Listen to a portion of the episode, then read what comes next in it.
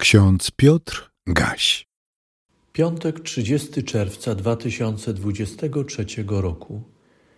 W porządku czytań z Biblią na co dzień hasło starotestamentowe zostało zaczerpnięte z księgi Jeremiasza, ósmego rozdziału, czwartego wersetu. Gdy ktoś upadnie, czy się znowu nie podniesie? Gdy ktoś odejdzie, czy znowu nie powraca? W Ewangelii według przekazu Łukasza w 17 rozdziale 5 wersecie czytamy: Rzekli apostołowie do Pana: Przydaj nam wiary. Uwodzenie półprawdami, jak również rozgłaszanie nieprawdy, to metody działania, które uderzają w relacje społeczne. Co więcej, Boże wskazania nakazują nam odnieść się do tych niegodziwych, i nikczemnych metod, bowiem są wystąpieniem również przeciwko Bogu, nie tylko przeciwko człowiekowi, ale również przeciwko Bogu. Pobożność zewnętrzna, fasadowa, jeśli nawet zachowuje się gorliwość w pielęgnowaniu zewnętrznych form, nie wnosi dobra, które wzbogaca świat i podoba się, podoba się Bogu uciskanie słabych, wykorzystywanie przewagi nad innymi, aby im zaszkodzić, jest złem nie tylko według norm w etyce religijnie uzasadnianej, lecz także nieakceptowalne w odniesieniu do powszechnie obowiązujących norm etycznych. Do wymienionych spraw znajdujemy bardzo konkretne odniesienia w wielu miejscach w Piśmie Świętym. Pozwólcie, że dzisiaj zacytuję szersze fragmenty z Księgi Jeremiasza, które stanowią kontekst dzisiejszego hasła starotestamentowego. Bóg przez swoje sługi mówi lokalnie i w chwili oznaczonej na osi czasu, a jednocześnie słowo Pana przekracza granice miejsca i czasu. Słowo Pana jest zawsze mocne i aktualne, prześwietla nasze sprawy również tu i teraz. Także to, które dziś słyszymy z księgi Jeremiasza. Pan posłał Jeremiasza do świątyni, aby w tym świętym miejscu przemówił do dostojnych, pobożnych kapłanów, do innych którzy uznawali siebie za proroków, wreszcie, aby przemówił do przybywających do świątyni, by sprawować religijne praktyki. W księdze Jeremiasza czytamy: Stań w bramie domu Pana i zwiastuj tam to słowo i mów. Słuchajcie słowa Pana, wy wszyscy z Judy, którzy wchodzicie do tych bram, aby oddać Panu pokłon.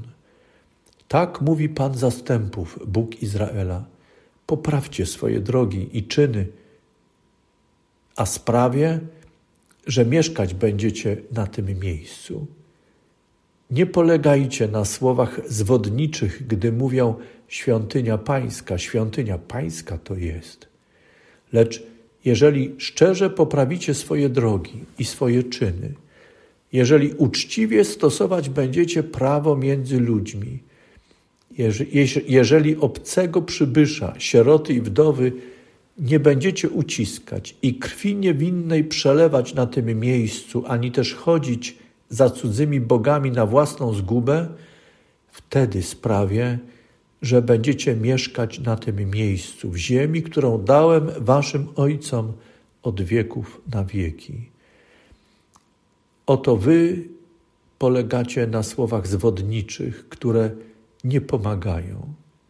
Jak to?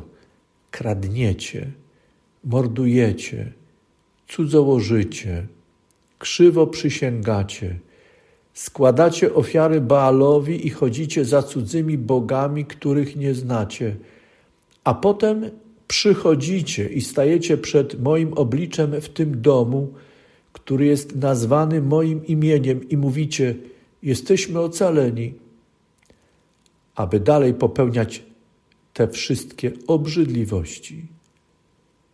czy jaskinią zbójców stał się w oczach waszych ten dom, który jest nazwany moim imieniem? Oto i ja to widzę, mówi Pan. Gdy ktoś upadnie, czy się znowu nie podniesie? Gdy ktoś odejdzie, czy znowu nie powraca?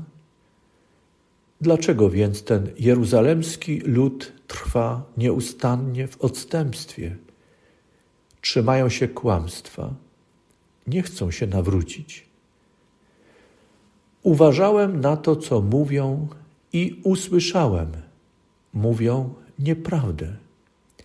Nikt nie ubolewa nad swoją złością w słowach: Cóż to uczyniłem? Każdy pędzi na oślep w swoim biegu, jak koń cwałujący w bitwie. Nawet bocian w przestworzach zna swój czas. Synogarlica, jaskółka i żuraw przestrzegają pory swojego przelotu, lecz mój lud nie chce znać prawa Pana.